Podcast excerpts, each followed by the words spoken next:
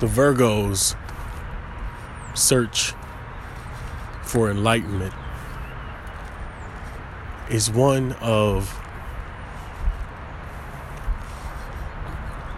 a search for intent and purpose originating in the mind. The Virgo is so detailed and loves everything to be where it belongs. And especially the details. And so, what we really look for while we're looking in the details is we're looking for the source of things by going micro.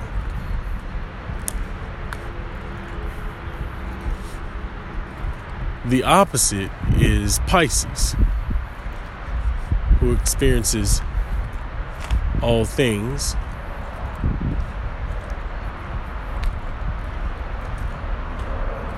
without any details. So that's going macro. Either way will lead each to enlightenment. By Pisces dissolving all limitations, Pisces dissolves the illusion it dissolves the illusion, leaving only itself, herself. And what is she? She realizes she is simultaneously no thing and everything.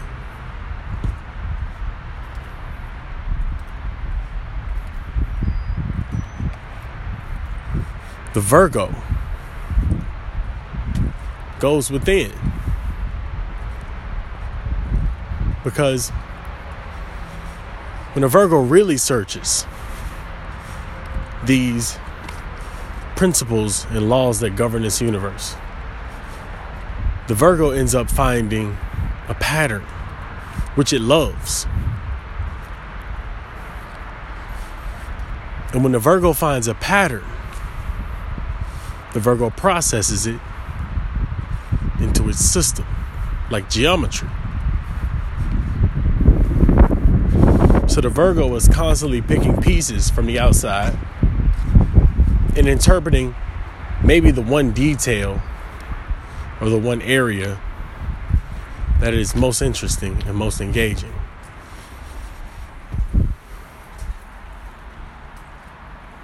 So, by going into the detail, it realizes its origin is in the mind is within spirit. And so it goes spiritward to find out the details.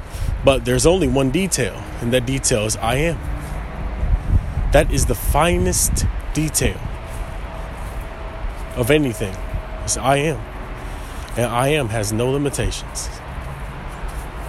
It cannot be bound. The only way you can bind it is by drawing from it. You could put a word at the end of I am, and that will constrain it. But there are no constraints on the experience of I am. There is no constraint. So it finds out the detail that has no constraint, and that is I am.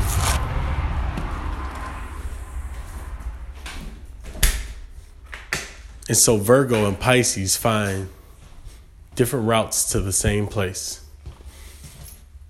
And this seems to be the easiest dichotomy to recognize.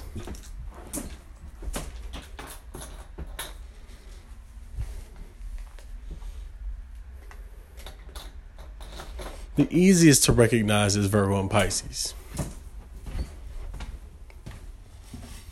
But it also speaks to our limited belief that there is one way. This speaks to the truth of it that there is only one way, and that way is I am. And it doesn't because we took different routes. Now, the belief that we take different routes is the thing I want to deal with today. So, to figure out how it is we take different routes, but we don't end up in the same place, and that one way is superior to another, let's discover what the way could possibly be. If there was only one way into this world, there was only one source, there's only one way. And if you find that way, you find the way of all things because it's only one way. And that's what the Tao Te Ching calls it. It's called the Tao Te Ching, the way.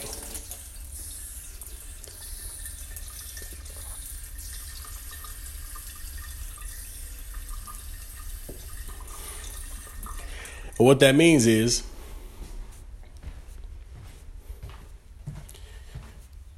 there's only one way. There's only one way. This pull away from spirituality is growing weaker and weaker and weaker. You cannot resist. It is getting to the point where you can't resist. And you're compelled spiritward. And it's the only thing you can think about. You won't be able to take the mainstream advice or be inspired or motivated by the same things. The only way that you're going to be able to create is to be creating for God eventually. It's the only way because it was the thing that's going to obsess you. Once you find out that God is I am, and that that's you that's what you're calling yourself or you're saying before you say your name. Every time even if it's subconsciously you say i am john i am sarah i am whoever. You're not that. You're the i amness that that idea is resting upon and having its way through. You have to currently be free. And currently be free from all situations that you have not created. Be free. And be free from the need to like what other people like and desire what other people desire. Man, this has been the hardest thing for me to do in my life because the noise around you is so loud sometimes that it makes you second guess what you really desire and what you like to do. It's like a piece of my mind is still in one way of thinking and it needs to be dissolved because I, I'm adopting the higher way. And that's what it feels like. But the higher way, I start to think of thoughts of, um, I start to think thoughts of, is that, how do I know? How do I know for sure? How do I know for sure? And um, the only way you can know for sure is by testing and um, having deeper and deeper faith by testing the faith. That's the only way you can really um, experience it is if you have faith in it. So that's the reason it's so magnificent. It's because faith is required in order to access it. And that's why faith is held so highly. It's a beautiful bridge. And it's a beautiful thing. It's a beautiful thing.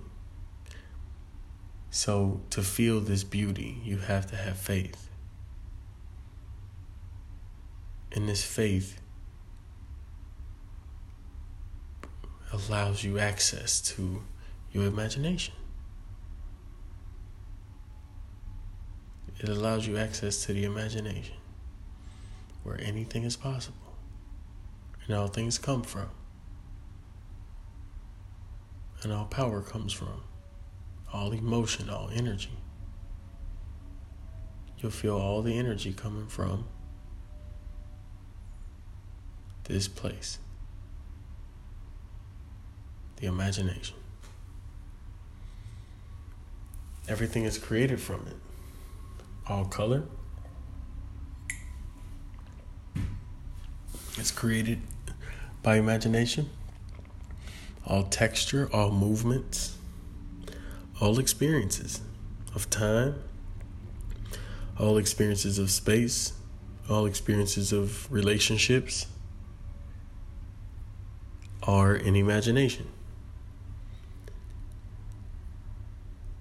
And this is the story to be told. I have to resolve today to make this the mission. I have to resolve today to make this the mission. And I'm having faith. I'm having faith that there is a way.